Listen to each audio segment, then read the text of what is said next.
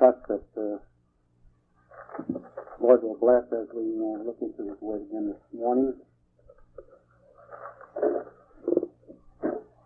Your Bible, please, to uh, Romans chapter 12. So I think of those who have preceded me to the platform, I feel that uh, my subject is uh, covered to some extent, but I may do like some of the previous speakers, I might uh, just use the topic of the man that preceded me. I noticed uh, Brother Bergner, he's trying to speak on the strategic surrender, and he spoke on the mercies of God last night. So maybe I should speak on the subject of strategic surrender. I know I have a habit of have a habit of uh, digression. Hard for me to confine to a text I've been trying to. I'll try to do my best.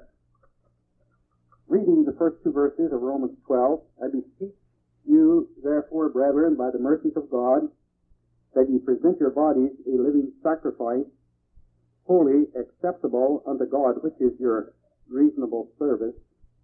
And be not conformed to this world, but be ye transformed by the renewing of your mind, that you may prove what is that good and acceptable and perfect will of God. My topic this morning is, um, my sign topic is concerning the sanctification of the believer. Uh, the second uh, passage that I've been assigned to is 1 Corinthians chapter 3 and verse 17. Might turn there and look at this portion of Scripture. Just, just a verse. Verse 17. If any man defile the temple of God, him shall God destroy. For the temple of God is holy, which temple ye are. As you know quite well, I'm sure you're aware of the fact that uh, this is a very broad subject, sanctification Sanctification, uh, when it's used of persons, has a threefold meaning. I'm sure you're aware of that. And I have been assigned to the uh, topic of sanctification, that is the experiential sanctification of the believer. We'll try to confine ourselves to that uh, uh, that phase of the subject. However, we'd like to mention just briefly the uh, other phases of it. Uh, in chapter 12 of Hebrews, we find a statement there that's very pertinent to our subject. Chapter 14, chapter 12 and verse 14. I'd like to read it. Follow peace with all men and holiness, without which no man shall see the Lord. Of course, the holiness here is determined by the context in which we find it, and it's certainly in accord with the tenor of the whole uh, epistle. And speaking of uh, of positional holiness, holiness uh, that uh, one must have before he can have an experience in holy living, we would uh, then uh, look first of all to the positional sanctification. direct your attention to Ephesians chapter 1.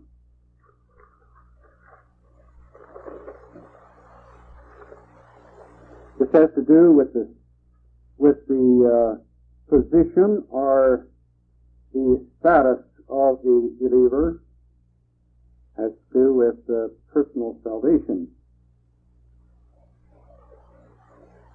Chapter 4, chapter 1 and verse 4. We'll read verse 3 long.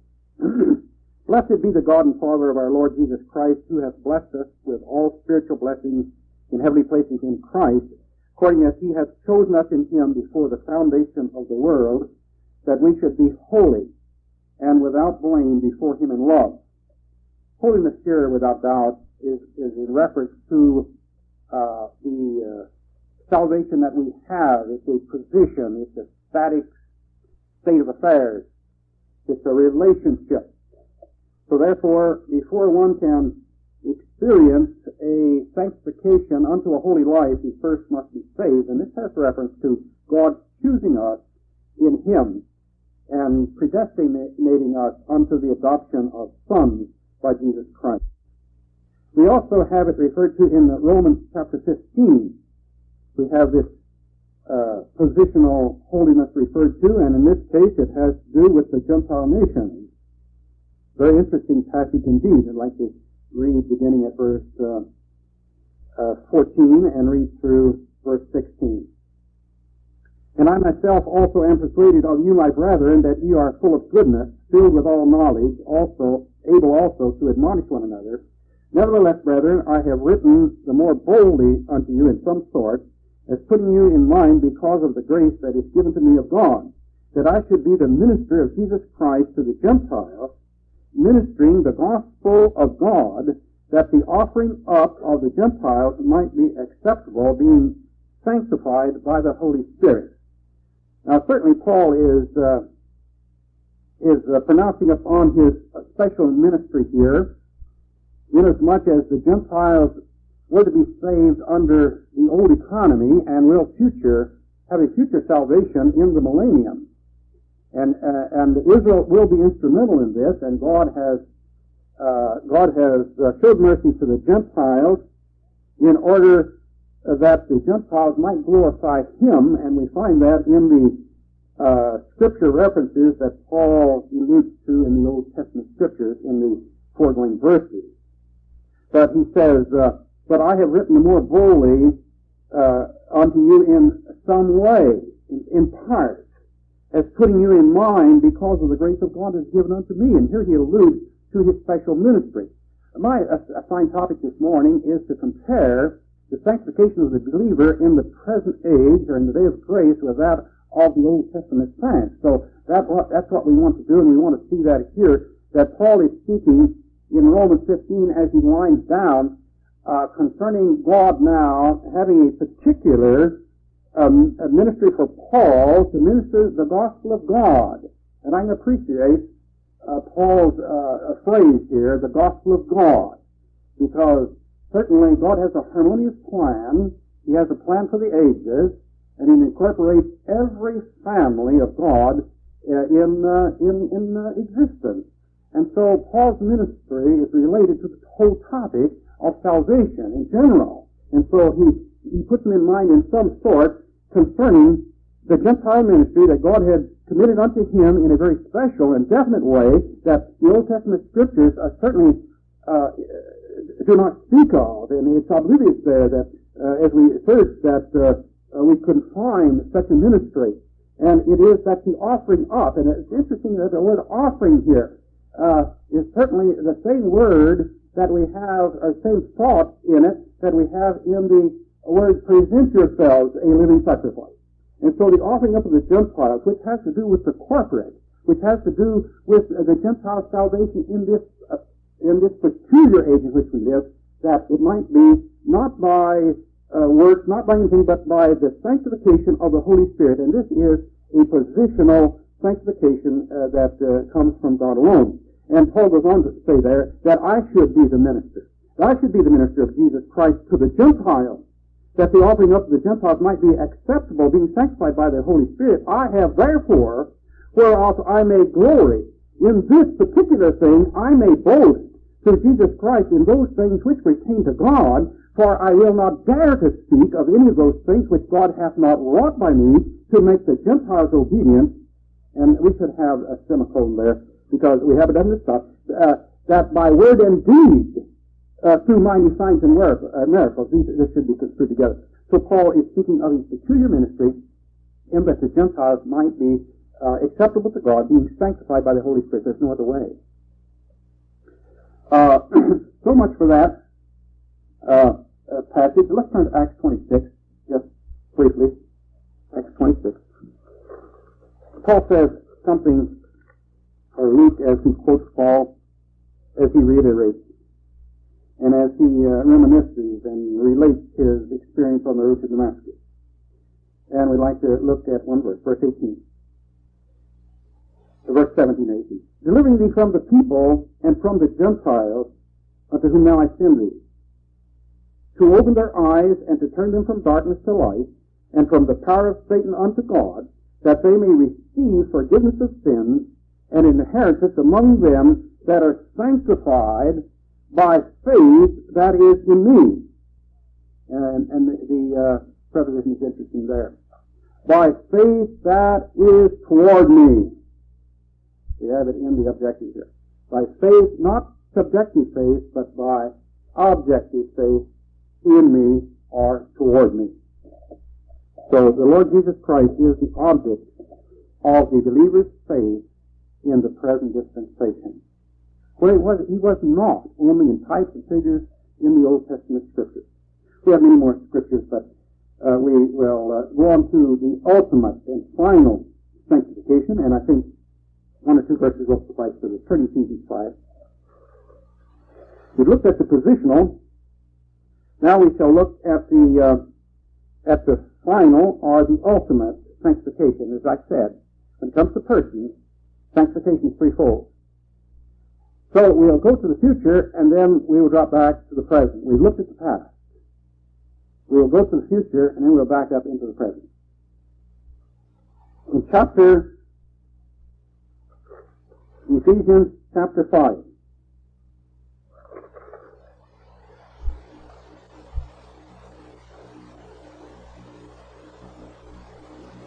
Beginning verse 24.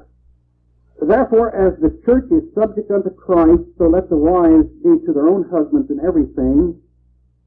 Husbands, love your wives, even as Christ also loved the church and gave himself for it, that he might sanctify and cleanse it with the washing of water by the word, in order that he might present it to himself a glorious church, not having spot or wrinkle or any such thing, but that it should be holy and without blemish. Certainly, we have a future sanctification that we look forward to. There'll be a day when there will be that uh, washing, there will be that ironing day that will come, when we will have all stains of sin removed from us and we will be perfected, uh, and then we will experience that image which God is perfecting today. Romans, of course, Romans uh, chapter 8 and uh, verse 29 refers to that day. And of course, the ironing and washing uh, comes from the all things of verse 28. Then we know that all things work together for good to them that love God, to them who are the called according to his purpose, for whom he did foreknow, he also did predestinate to be conformed to the image of his Son, that he might be the firstborn among many brethren. Here is the final end of our salvation unto the glory of God. That day when we will be conformed. We're not conformed yet. We're in the process. So salvation also is threefold, is it not? We have it in the past. We have been saved. In a real sense, we can say we are in the process of being saved and in the ultimate and final we shall be saved. So what God has begun, He will perform until the day of Jesus Christ.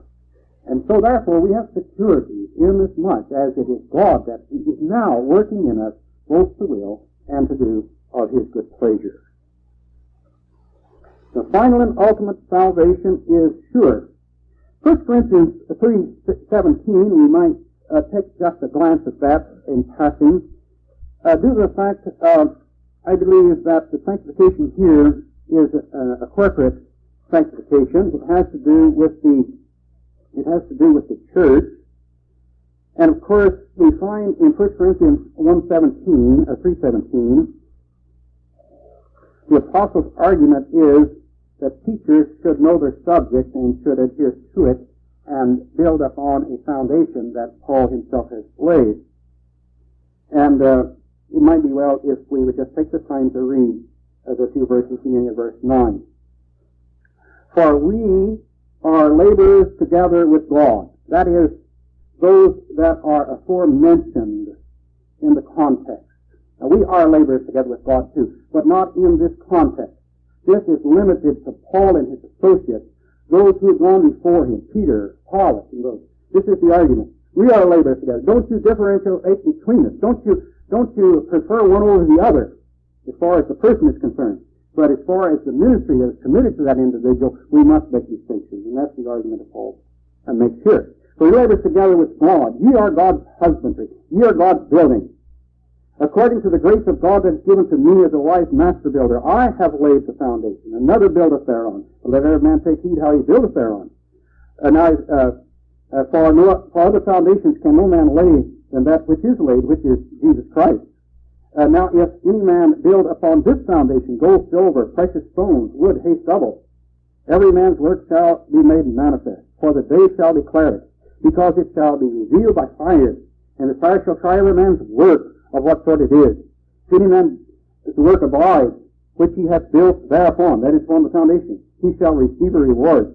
But if any man's work shall be burned, he shall suffer loss, but he himself shall be saved, yet so as by fire.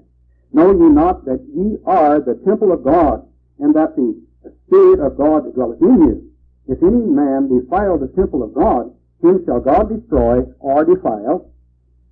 Uh, the word is deface, I understand. If any man deface the temple, if any man uh, deface the temple, him shall God deface.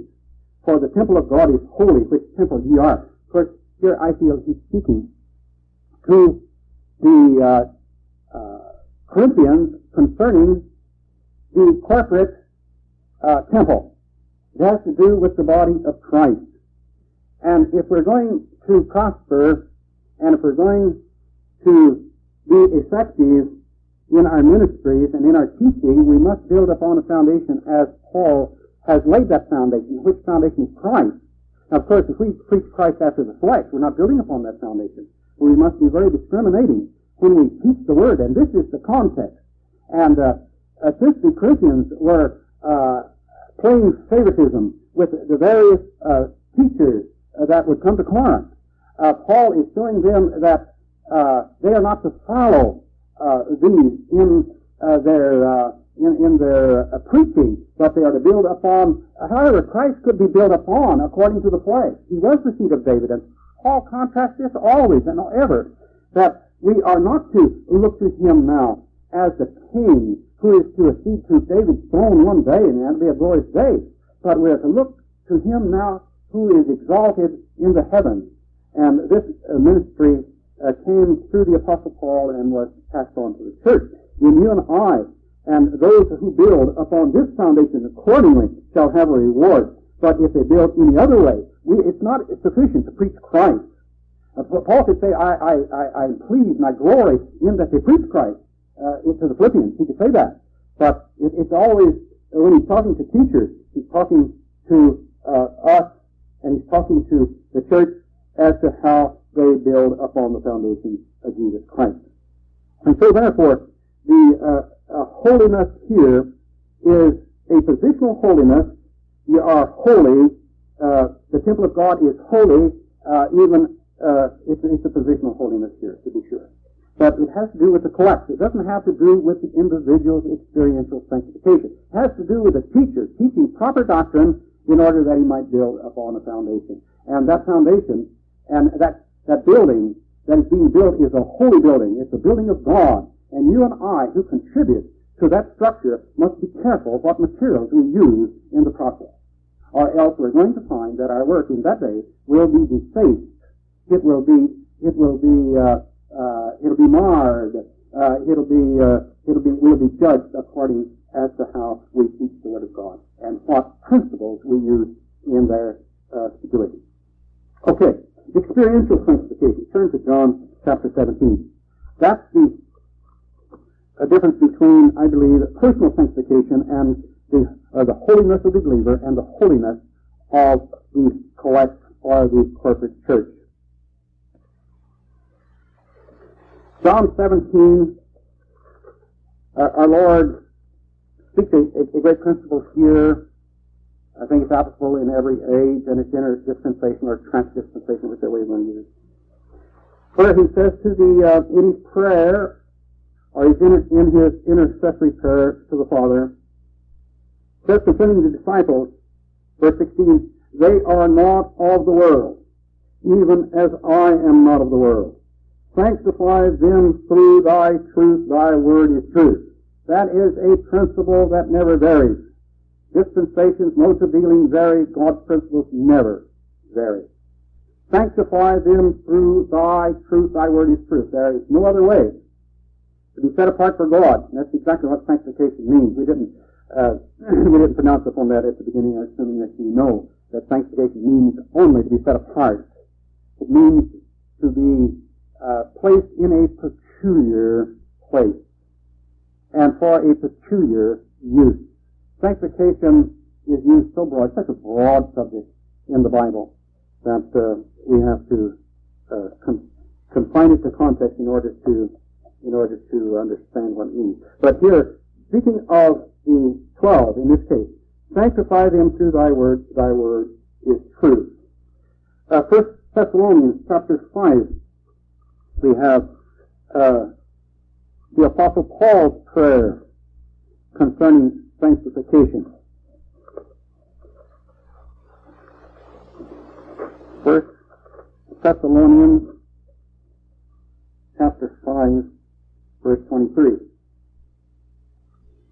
Paul's prayer is that the very God of peace sanctify you completely, fully. And I pray, God, that your whole spirit and soul and body be preserved blameless unto the coming of our Lord Jesus Christ. This is practical, experiential holiness, based upon, of course, that holiness which is positional. Unless we have been set apart for God through the new birth, through regeneration, we can never be sanctified in a practical way. God cannot sanctify the flesh. It is, it is beyond repair. There is no, there is just no hope for the flesh. It must die. And that's exactly the effective work on the cross of Calvary. The flesh has died positionally. It hasn't died experientially, but it has died positionally. We have the victory. We have a new master. King sin no longer reigns. He no longer should reign unless we permit him to reign. So therefore, if we walk after the Spirit, we shall not fulfill the lust of the flesh. So in experiential salvation, we have uh, we have uh, the uh, classic topic expressed in Romans 12. Let us turn back to Romans 12 now. Romans chapter 12, verse 1. Paul says, I beseech you, brethren, I beg of you. Uh, some have translated, I exhort you. Seems to me that would be a better translation due to the fact that he does enjoin. I admonish you, I exhort you, I beseech you, I beg of you. Uh, this word is complex. Therefore, brethren, by the mercy of God, not mercies, I understand that this word is in the singular and not in the plural. I don't know if it makes any difference or not, but it is in the singular, I'm told. At least my lexicon puts it there. The Thayer, I think, puts it in the singular. By the mercy of God, Paul enjoins or he beseeches by the mercies of God. This is the incentive of our dedication or our yieldedness. By the mercies of God. The mercies that not only was stated in the immediate context, or surely it's there, surely there he, uh, he uh, reaches uh, the crescendo of his great appeal or his information before he makes the appeal. And now in verse 1 of chapter 12, he begins to base his appeal upon the foregoing, and this is always the case. Since this has been done on your behalf, Now it's your responsibility to respond accordingly. So therefore, by the mercies of God, in view of these, or this, mercy of God, the whole mercy of God, in, uh, in the uh, doctrine of justification, a holy righteousness imputed to the sinner, which constitutes him a son of God. Upon the basis of this, Paul appeals now to their common sense that they would just present themselves. However, the word reasonable, we'd like to want to uh, work on that just a little bit in a moment. But the word present, as our brother Bergener mentioned, is the uh, verbal that, and it is that. It presents, and he showed us from chapter 6, that is translated yield there. This, I'm told by the authorities, and the position of the verb is important here. Uh, it's an aorist tense present imperative. The verbal is a participle that is in the present, in the present tense. It's in an imperative mood. So it's an injunction, not a matter of just begging, if you will, please. And that's why I would rather think the deceit there is exhort rather than I beg. He's not appealing out of goodness, but he is ordering the at Rome to do this, and of course, that's transmitted on to us. It is an imperative that you present, that you yield. We're told that Paul's thought originates from the Old Testament sacrifice, where the offerer brings the victim, and he presents it, and that's why the translators have, uh, have translated this. He lays it at the feet of another. It is totally relinquished, it's turned over to the priest to offer.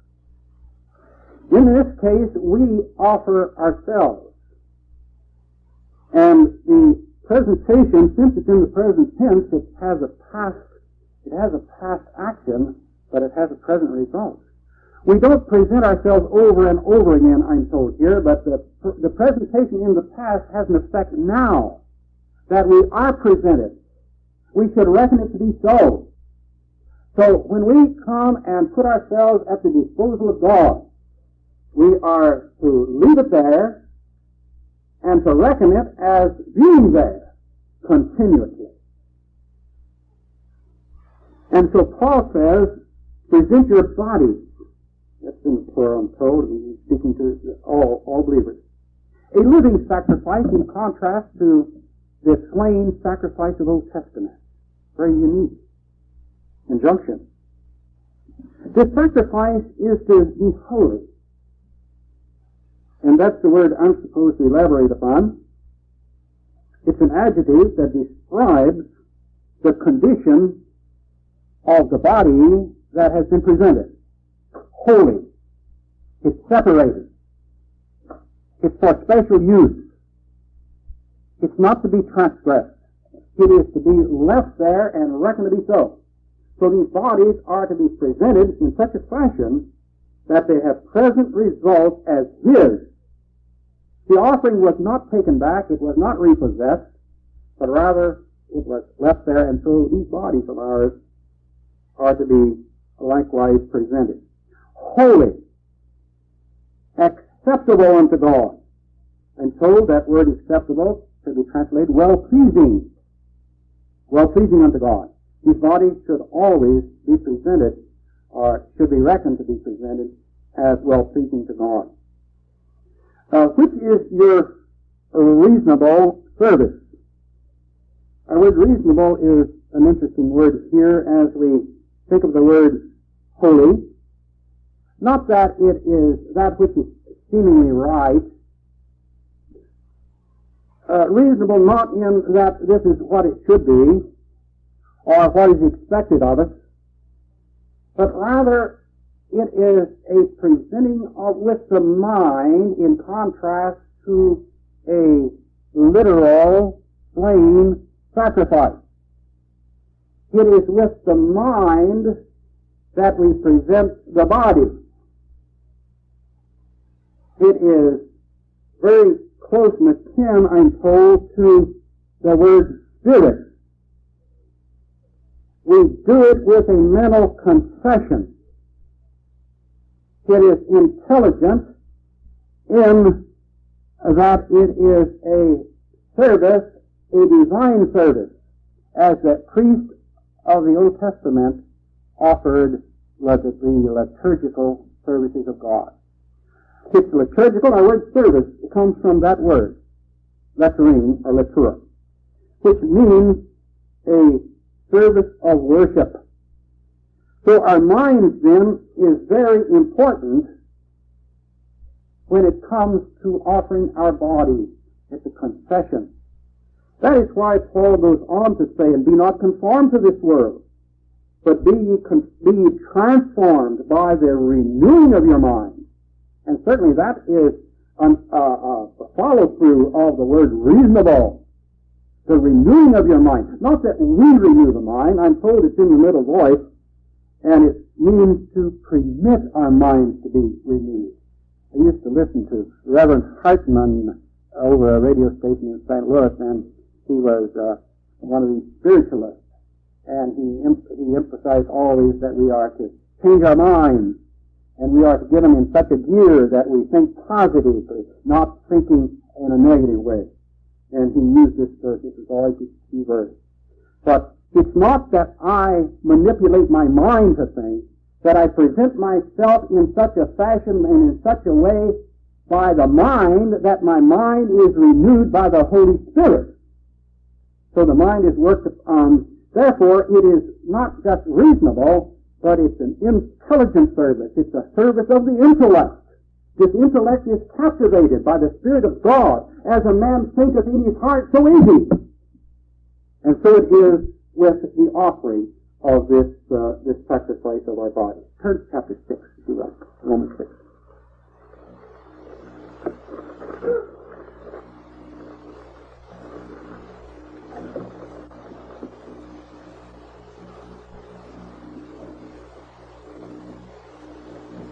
Chapter six of Romans.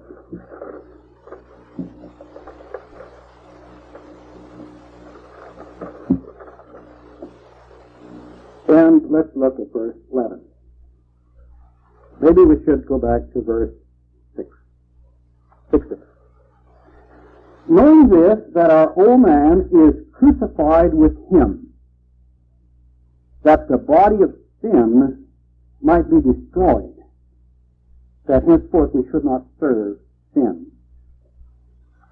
I'm told by the authorities of grammar that the word sin here refers not to sins per se, but to the sin nature throughout the text, the sin nature. And wherever we find the word sin, in the latter verses of chapter 5, 6, 7, and even into 8, we could translate it, or we could paraphrase it if we wanted. Sin nature. It has to do with our basic Adamic nature. And so it's used that way here. The old man is crucified with him that the body of the sin nature might be destroyed. The word destroyed means to render ineffective. It means to nullify as far as the old uses are concerned. Not to destroy the body, not to annihilate it, not to, but rather to render it inoperative as to its former use. We're crucified with Him in order that the body of sin, sin has dominated this body.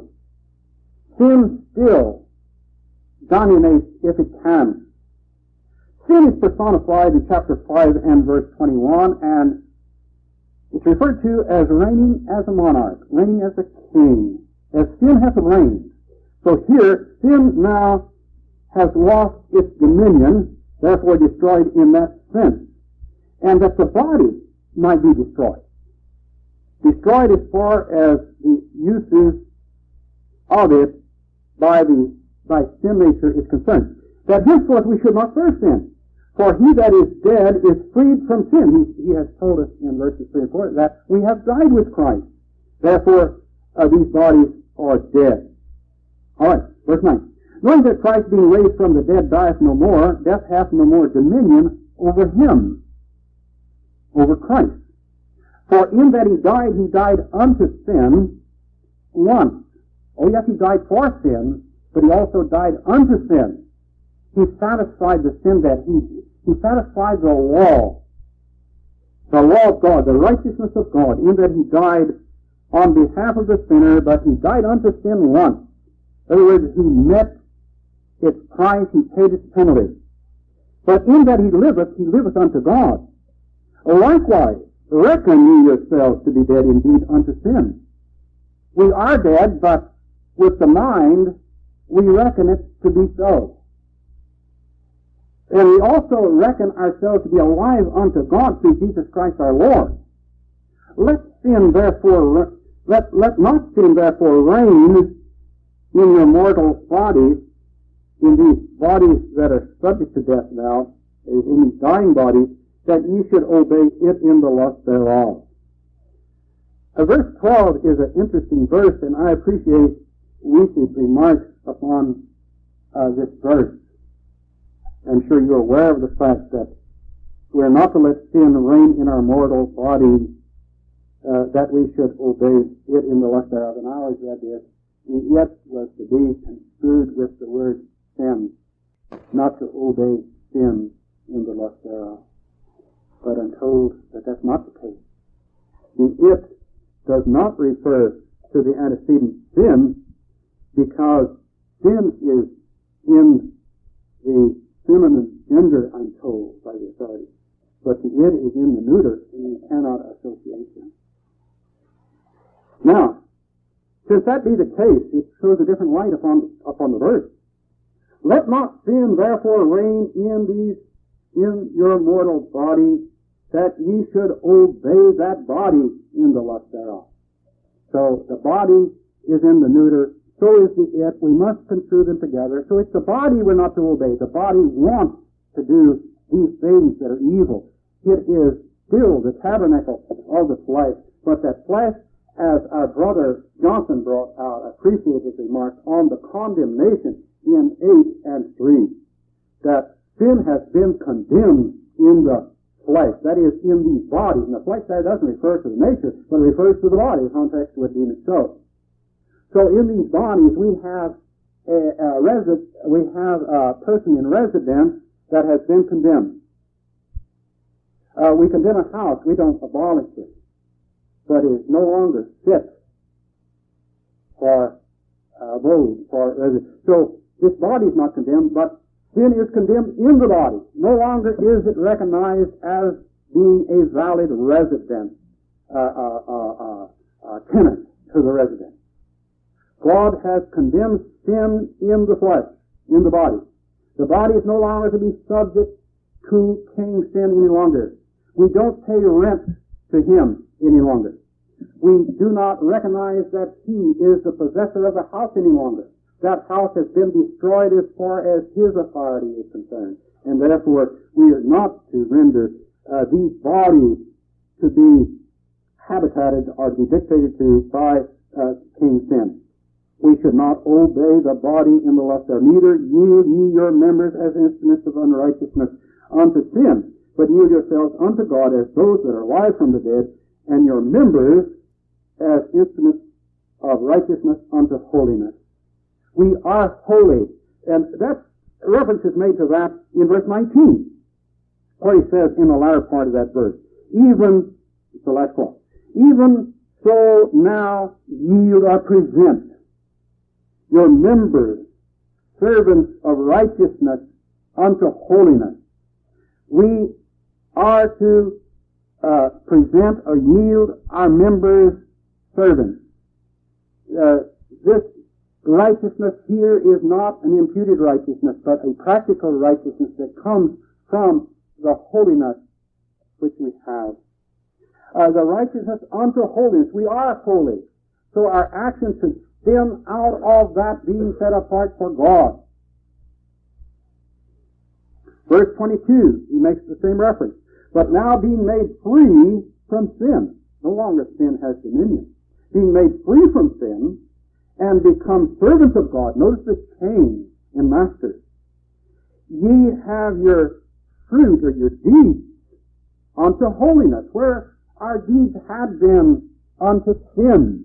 We responded to sin by nature. Now we are to uh, now we are to respond to that holy position that we have. Of course, the Holy Spirit being active in the believer. So we have in this a we have a unique a unique message. Whereas in the Old Testament, and uh, I wanted to go back, if time doesn't permit, I wanted to go back to Leviticus 11. You know the text there. How that the food of the Israelite was to be holy. Where the cloven-footed animal, one that chewed the cud, uh, and uh, had the cloven foot, was only fit for food. Where the one maybe that chewed could, and yet he didn't uh, have a cloven foot. Uh, we have also reference made to uh, to the fowl. The fowl that uh, certain fowls and the fishes, of course, only the scale fish and the fin fish, those with armor, those that could move rapidly through the waters, and then to the grovel animals or insects, calls them fowls. These four things that the Israelite was to abstain from in order that his body might be holy, in order that he might be holy, in order that he might be acceptable. Even if he tasted, he eat or even touch, let alone handle. He was defiled, and he would be defiled until evening. He had to wash. He had to baptize. He had to go through the ceremony. Therefore, it was a physical sanctification. It was a matter of moving into a place where now he uh, would not be defiled. Paul alludes to that in 1 Timothy, definitely so. There's no question about it. In chapter 4, where he speaks there of uh, the uh, hypocritical people. I'd like to read it, just so I may take the time. 1 Timothy 4, begin at verse 1. Now the Spirit speaketh expressly that in latter times some shall depart from the faith, giving heed to seducing spirits and doctrines of demons, speaking lies in hypocrisy, having their conscience seared with a hot iron, forbidding to marry, and commanding to abstain from meat which God hath created to be received with thanksgiving of them that believe and know the truth.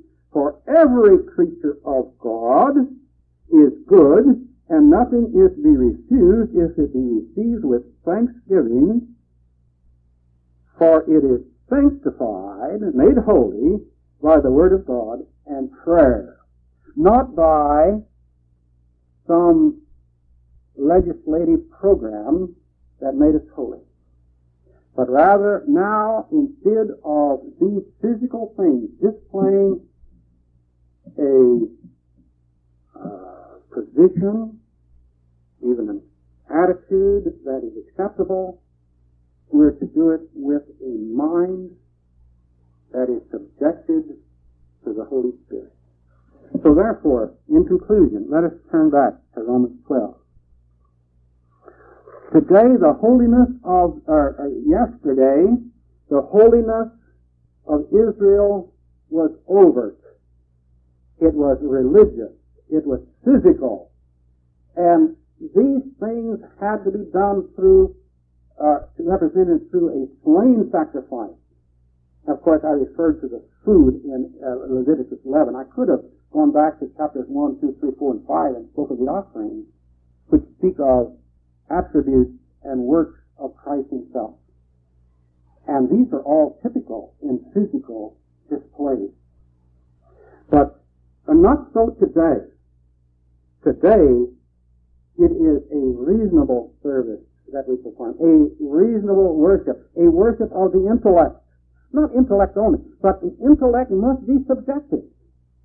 And when the intellect is subjected to the point where the body is offered and reckoned to be dead, there can be victory. There can be victory.